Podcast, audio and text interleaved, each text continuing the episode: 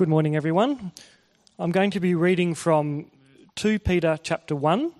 That's found on page 860 of the church Bibles. If you'd need a Bible, please put your hand up and the ushers can come and give you one. So we're going to read the whole chapter, 2 Peter 1. So from the top left column on page 860, we're starting there. Simon Peter, a servant and apostle of Jesus Christ, to those who, through the righteousness of our God and Saviour Jesus Christ, have received a faith as precious as ours, grace and peace be yours in abundance through the knowledge of God and of Jesus our Lord. His divine power has given us everything we need for life and godliness through our knowledge of Him who called us by His own glory and goodness. Through these, He has given us his very great and precious promises, so that through them you may participate in the divine nature and escape the corruption in the world caused by evil desires. For this very reason, make every effort to add to your faith goodness, and to goodness, knowledge, and to knowledge, self control, and to self control, perseverance, and to perseverance, godliness and to godliness, brotherly kindness, and to brotherly kindness, love. For if you possess these qualities in increasing measure, they will keep you from being ineffective and unproductive in your knowledge of our Lord Jesus Christ. But if anyone does not have them, he is nearsighted and blind, and has forgotten that he has been cleansed from his past sins. Therefore, my brothers, be all the more eager to make your calling and election sure. For if you do these things, you will never fall, and you'll receive a rich welcome into the eternal kingdom of our Lord and Saviour, Jesus Christ. So, I will always remind you of these things, even though you know them and are firmly established in the truth you now have. I think it is right to refresh your memory as long as I live in the tent of this body, because I know that I will soon put it aside, as our Lord Jesus Christ has made clear to me. And I will make every effort to see that after my departure, you will always be able to remember these things. We did not follow cleverly invented stories when we told you about the power and coming of our Lord Jesus Christ, but we were eyewitnesses of his majesty. For he received honor and glory from God the Father when the voice came to him from the majestic glory, saying, This is my Son, whom I love. With him I am well pleased. We ourselves heard this voice that came from heaven when we were with him on the sacred mountain. And we have the word of the prophets made more certain, and you will do well to pay attention to it, as to a light shining in a dark place, until the day dawns and the morning star rises in your hearts. Above all, you must understand that no prophecy of Scripture came about by the prophet's own interpretation. For prophecy never had its origin in the will of man, but men spoke from God as they were carried along by the Holy Spirit.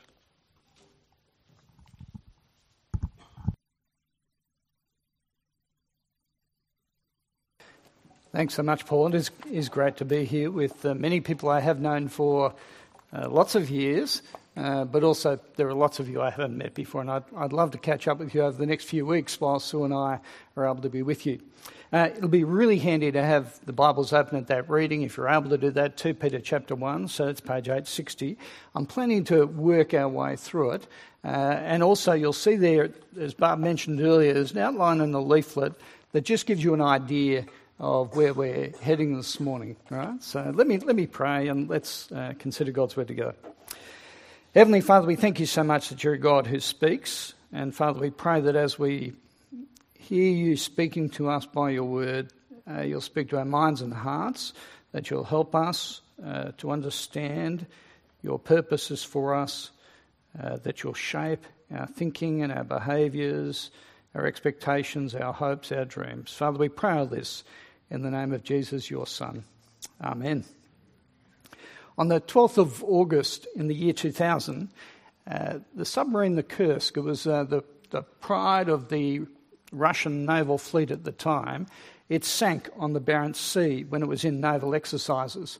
Apparently, what happened was there were some explosions that occurred on board, and as a result, uh, the submarine just wasn't able to stay afloat. It sank to the bottom of the Barents Sea. And at the time, people weren't sure if there were any survivors on board, and it triggered an international rescue operation. Uh, at least after a few days, it did, because the Russians weren't able to retrieve the sub in a short space of time.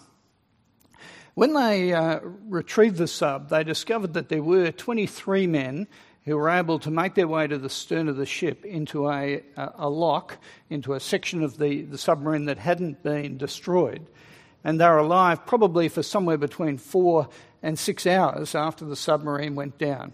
Uh, no light, and uh, an air supply that was just being eaten through by these 23 guys in the sub. When they uh, got them to the surface, one of the guys who had survived was a, a captain in the Navy. Uh, his name was Captain Dmitry Kolesnikov. Uh, and they, they found a note in his pocket, uh, which they were able to, to pull out and read. I want you to imagine that you are in the dark, uh, in a submarine you know, uh, has no way of getting to the surface, your air supply is going, you've got several hours, and you have the opportunity to write a letter. Who are you going to write to, and what are you going to write about? It's pretty obvious, really. What you would do is you would write to the ones you love about the things that matter most. Uh, Dmitri, he wrote to his wife Olga. They'd been married for less than a year. And he wrote to her about his heartbreak of the fact that they wouldn't be able to grow old together, have children together, have grandchildren together, and experience life. And he wouldn't even be able to say goodbye to her in person. If you get that, that scene, then you understand the setting for this letter uh, to Peter. Now, we're going to look at it over the next three weeks, and we're looking at a man who is writing about his experiences of Jesus, but he's getting towards the end of his life. And the Apostle Peter had lived an amazing life. He was just an obscure fisherman uh, that Jesus had plucked out of obscurity to go with him for three years. And the same Jesus who plucked Peter out of the water when he was sinking. Uh, and Peter had been able to observe Jesus do quite extraordinary things. And Peter saw Jesus speak to a raging storm the way we'd, we'd speak to a dog except the storm obeyed, right? You know, he saw Jesus do phenomenal things. He'd walked with him, observed his teaching.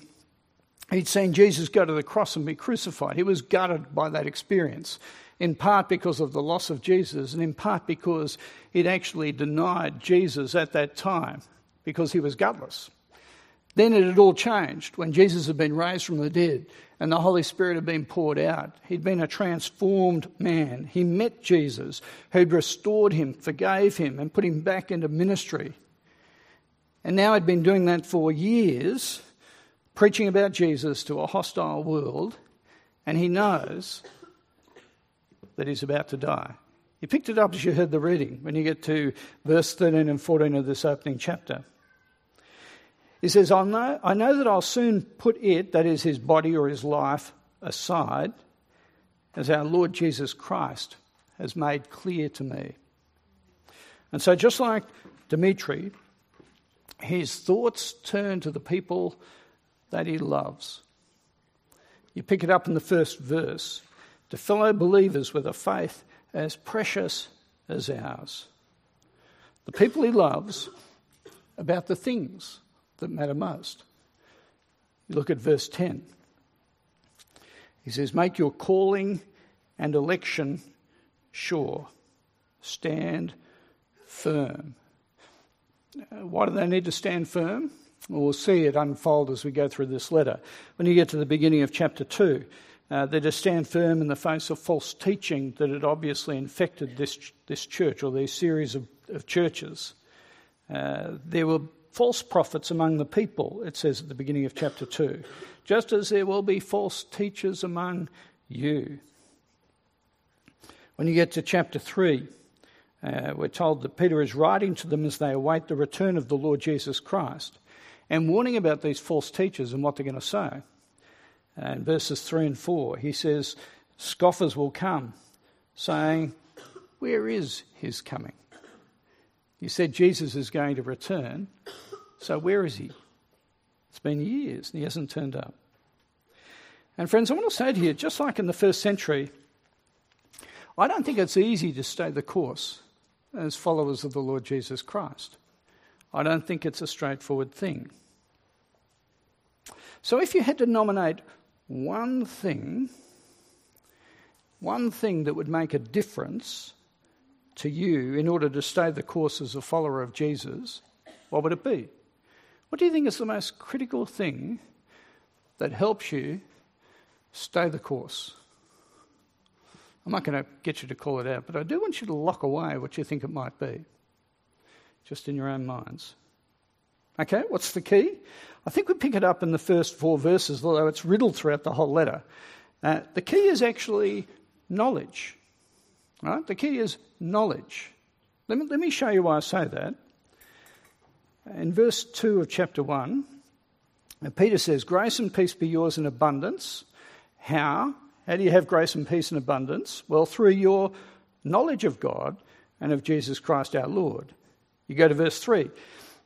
He's given us everything we need for a godly life through our knowledge of Him. Uh, verse 5, we're added to our faith knowledge. Verse 8, he says, Don't be unproductive in your knowledge. Verse 9, he talks about the danger of forgetting what you know. verse 12, he says, I'm going to remind you of what you know. Uh, verse 15, he says, Remember what you know. And if we, I could almost go through almost every verse in this letter where knowledge, forgetting, reminding, you know, that sort of idea comes through strongly. Peter is saying the key to the Christian life, the key to standing firm, is knowledge. It is remembering. It is not forgetting. Now, at this point, you might say to me, ah, oh, this is just such a typical Bible teacher's evangelical, dry as dust approach.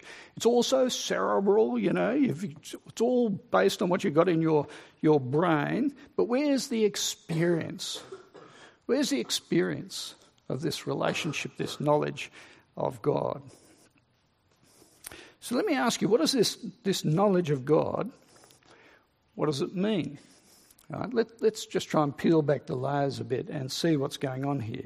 Because it comes up in verses 2 and 3 this knowledge of God or this knowledge of Him. But I want to suggest to you that what's being talked about here is not just um, uh, facts or information about God. That, that's not what's on view. Uh, you know, I could say to you, I know our Prime Minister, Malcolm Turnbull, okay? I know his middle name. Right? Who knows his middle name? Anyone know his middle name? See, I know him better than the rest of you, right? his middle name is Bligh, right? What, why you'd name him after a pirate, I don't know. But, you know, uh, Malcolm Bligh Turnbull. He's married to Lucy. He has two children, Alex and Daisy. And that's about the extent of my knowledge of him, right? I don't know him all that well. But if, if you ask me, you know, about my knowledge of Sue, Right? Well, as you heard before, we've been married for how many years, Sue? No, no, it's 37 years. We've been married for quite, quite a long time. I know Sue really well. We've had extraordinary joys, right? We've had three children, one of whom is my favourite, you know. And, uh, we, you know, we've, we've had extraordinary experiences. we've had heartbreaks as well, and troubles and struggles. And as you go through that with somebody, you get to know them in a profound sort of a way. That's more like the knowledge of God that's being spoken of here. It's a deep, rich knowledge. Come back to verses 1 and 2. Peter writes to those who, through the righteousness of our God and Saviour Jesus Christ, have received a faith as precious as ours. See, when he's talking about knowledge, he's talking about a relationship with God rich, profound, deep, that comes about by believing the gospel about Jesus. It's that relationship. And in verse 2, we're told God gives us grace and we have peace. Generous God, who gives us a full relationship with Himself. And that knowledge of that relationship, the relationship with God through Jesus Christ, that's all you need. All you need. Verse 3 His divine power has given us everything we need for a godly life through our knowledge of Him. Everything you need through our knowledge of Him. This came home to me uh, this last week. So, a good friend of Trinity who's been around a lot longer than I have, a man called Ian Bartlett. Uh, he had a fall at the gym. Ian started attending Trinity in City in the 1950s, and he knocked his head.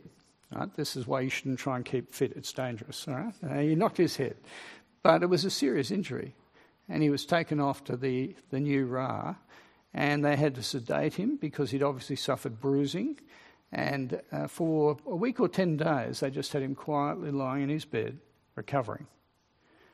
Uh, uncertain what damage had been done and uncertain about the implications. I visited him a couple of times. The last time was just uh, around the middle of this week. And I wasn't sure if he'd still be out of it or able to talk. And when I got to talk to him, he was obviously still very sedated, but he was able to say a few words. Not much, uh, but when I asked him how he was going, he said, trusting in Jesus. That's about all he could say. You see, what he was saying was, even in the most critical points where life is on the line, this knowledge of God, this relationship with God, is foundational. It is the securing anchor to all of life. Peter writes, so they will know the security they have in the Lord Jesus Christ. He then develops this idea of knowledge when you go to verses 5, to, 5 through 11. So he talks about that growth in knowledge working itself out in growth in godliness in your life. Right? Verse 3, we're told we, are given everything we need for a godly life through our knowledge of Him, for living in, in godliness. Uh, truth is meant to have an impact on our behaviour. Right? If you've uh, got a cardiologist who's morbidly obese, you know there's a problem. Right? He doesn't believe what he's trying to teach you. If you have a policeman who drinks and drives, you know he's not much of an advocate for his profession. You know, if you you're having problems in your marriage and you go see a marriage counsellor who's been divorced six times, there's an issue, right? You don't necessarily trust their advice at that point. Well, it's the same with uh, believers. There should be an alignment between what we know in our lives. In fact, knowledge that doesn't work itself out in that way is not truly understood knowledge. It's not knowledge that has an impact on who we are. Now, how do you know if that knowledge is being fruitful? Uh, if you're a gardener, which I'm not, uh, my, my, my garden is a desert really. Uh, if you're a gardener, though, you measure your gardening skill by what's produced in your garden, you know, the fruit or the flowers or, or whatever, whatever. You'll tell me afterward what it, what's possible, but, you know, it's that sort of measure is the way in which you work it out. If you're a lawyer in a job, uh, in the commercial world, you measure your productivity in terms of your billable hours, worked out in six minute increments as you go through the day, all right? You can measure how much you've charged. That's the way you do it. You come up with this checklist through these verses of how to measure godliness. He talks about qualities such as goodness, self control, perseverance, kindness, love. Now, all the characteristics being described here are able to be attributed to God Himself. What we're saying is that you become more like the Lord Jesus Christ through your knowledge of God. But I do want you to notice the process that occurs here so we don't get it back to front. Does your fruitfulness lead you into a relationship with God? Or does your knowledge of God lead you into fruitfulness? It's, the second one. Let me show you. Verse 1, we're told that faith is given to us, that is, we've received faith. Then in verse 3, we're told his divine power is at work in us. In verse 4, we're told he's, he's given us his great and precious promises. And then in verse 5, we're to make every effort. Gift of God, gift of God, generous God, generous God at work in us, therefore make every effort. You see, God has evangelized us. He's brought us into relationship with Himself by His grace, which continues to work in us. And what we're doing is cooperating and growing more like the Lord Jesus Christ. That's what's happening. But I want you to note the unusual verses, verses 10 and 11, uh, down here. Uh, Peter says, Therefore, my brothers and sisters, make every effort to confirm your calling and your election. I asked Barb what this meant before I got up to speak, and, uh, and asked her why she didn't include this in the children's talk. Uh, that is, it's actually tricky to get your head around, isn't it? Right? Is a relationship with God achieved by God's work in us or by what we do? When you read the Bible, it's very clear it's by God's kindness and generosity towards us in Jesus. It's His initiative. God achieves our relationship with Him from first to last, right? That's the way it goes. But here, what we're told, he says, Brothers and sisters, make every effort to confirm your calling and your election. So if, if faith is a gift from God who calls us, how can I possibly make sure of it and make sure I don't fall away? Isn't that, doesn't God secure me from falling away? So how does, how does that work? Right? So you can talk about that with your kids when you go home today. Right? I'm only kidding. Um, there are a couple of possibilities. Right? It, it could be, uh, just like you read in the book of James, where your faith is meant to show itself in actions in your life. It, could be that sort of statement being made, although it doesn't really read quite like that. Uh, this month we're celebrating the 500th anniversary of the Reformation. John Calvin was one of those reformers. He had an interesting comment on this verse. He said he thought what was going on here in verse 10 was that it was a subjective assurance of objective salvation. Right? Subjective assurance of objective salvation. Now, that may not make any sense to you at all, so let me try and unpack it a bit. When do you doubt God's election and salvation? When you doubt your, the security of your relationship with God and your confidence, when does it waver in that relationship? I think there can be lots of reasons that cause us to doubt. Uh, you can get tired or, or depressed some calamity can, you know, struggle can come up in your life. There can be a, a heartache that you experience that just punctures your confidence about your relationship with God. But I also think that one of the ways in which our confidence in our relationship with God is undermined is when we're struggling with sin. See, I think when we have an ongoing struggle with sin, it can cause us to be ineffective in our knowledge. I'm sure you know that experience. Because sin often, I think, leads to doubt. We're tempted to hide from the truth, feel guilty, try and hide away from other people, uh, don't pray or read the Bible, and tend to avoid other believers because we feel just bad every time we see them. You know, that, that's the way in which sin just undermines your confidence in your relationship with God. And I think that's the sort of idea that Peter's got going here. Make sure you build on your knowledge of, of what you have in the Lord Jesus Christ by the grace of God and keep working out that grace in godly living. And that reinforces the very confidence you have in the gospel of God. But, but let me at this point say keep remembering how to deal with sin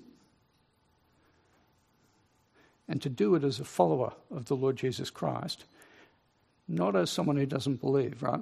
The way, the way people, if they feel, feel guilty about the way they live, but don't have a relationship with God, they try and turn over a new leaf. Right? That's the way in which people talk about it. Okay. The, the way Christians deal with their sin is not by turning over a new leaf. That's not a Christian way to think. Right? The way Christians deal with sin is verse 9 remembering that we have been cleansed from past sins. Do you understand that the, the key power to the transforming of the Christian life is not by trying harder.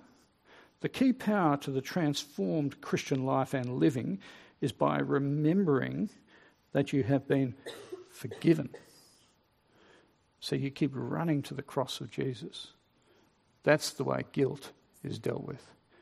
That's the power for living the godly life. Okay, we just need to keep remembering that in terms of the way we proceed.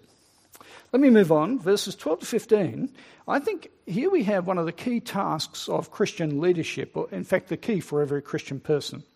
Uh, sometimes I, you know, I'll come out and visit here at the Northeast or some other church, and afterwards someone will come up to me and say, you know, this morning I don't think I really learnt anything new from the Bible, right?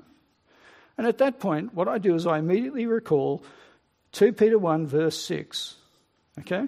Self control, right? That's, uh, that's what I do at that point, right? Um, friends, if you're a follower of the Lord Jesus Christ, let me talk to you at this point. Uh, the main reason you come to church is not to learn new things. You, you, that can't possibly be the case. And Peter reinforces that point here. Remember, he's about to die. When, when you're about to die, you do want to say something profound, don't you? Something deep, maybe something witty so people laugh and then punch them in the stomach with something sad and, you know, overwhelming. You want to, you know, you like people to remember you, don't you, when you're dying? Apparently that's the story. I haven't tried doing it yet, but, you know, that's, that's apparently the idea. Oscar Wilde, when he was on his deathbed, apparently was a very witty, clever man, and he was in a room where there was fairly horrible wallpaper uh, plastered on the wall. And as with one of his last dying breaths with people around him, he said, one of us has got to go, right? And he died, right? That's very memorable, isn't it? You know, Peter's about to die, right? You'd think he'd want to say something memorable, wouldn't you? Verse 12. This is what he does. I will always remind you of these things, even though you know them and are firmly established in the truth that you now have. He tells them, he tells them things that they already know they already understand and they're already doing. Right? Isn't that the ultimate redundancy? I'm going to tell you stuff you already know, already understand, and already doing. I read an article about a uh, pastor from the United States he was voted one of the top 30 most influential pastors in the United States. I can't imagine ever doing that in Australia, but uh, that's what happened uh, in the States. He, he was asked, what's, what's the key to being the pastor of a successful and a big church? And he said, The key thing is that the pastor has long tenure, is funny, and preaches well. now, uh, it seems to me that pastors, but actually all Christian leaders, are under pressure to see their job as a branch of the entertainment industry. The key to being a pastor or a home group leader or a teacher in Sunday school or fix or wherever it might be, the key is to keep reminding people of the gospel truths that they already know. That is the key. Nothing new. In Christian ministry, the word of God is essential, and the task is essentially repetitive. Repetitive. Let me finish. Verses 16 to 21. We're encouraged to keep trusting in the promises of God. Now, I mentioned earlier, Peter's writing to a church that's being challenged by by false teachers. When we get to chapter 2, we'll start to unpack some of that false teaching and how to deal with false teachers. It's actually one of the most savage chapters in the whole of the New Testament, so worthwhile reading ahead. It's also a bit puzzling, so again, worthwhile reading ahead. Chapter 3, you get there, and it's clear that people are denying that Jesus is going to return. Uh, that, that he's ascended into heaven, and people are saying, no, he's not coming back, it's been too long. So, what Peter says at this point is what we believe and what we have taught you is no con. It's not, not a hoax. We haven't made stories up about Jesus. We don't have vivid and creative imaginations. That's not, not what's going on here.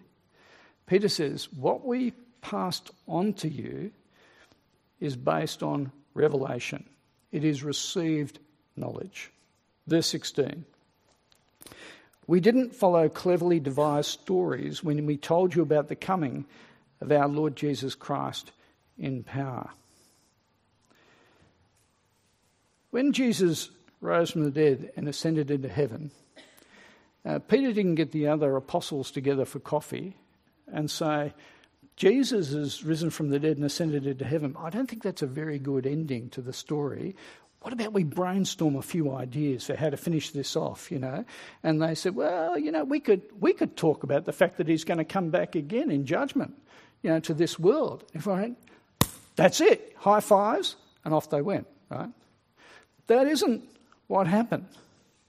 Verse 16, he says, We were eyewitnesses of his majesty.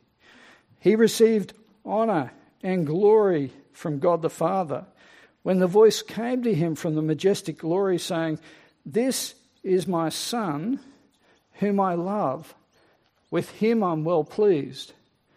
We ourselves heard this voice that came to us from heaven when we were with him and on that sacred mountain.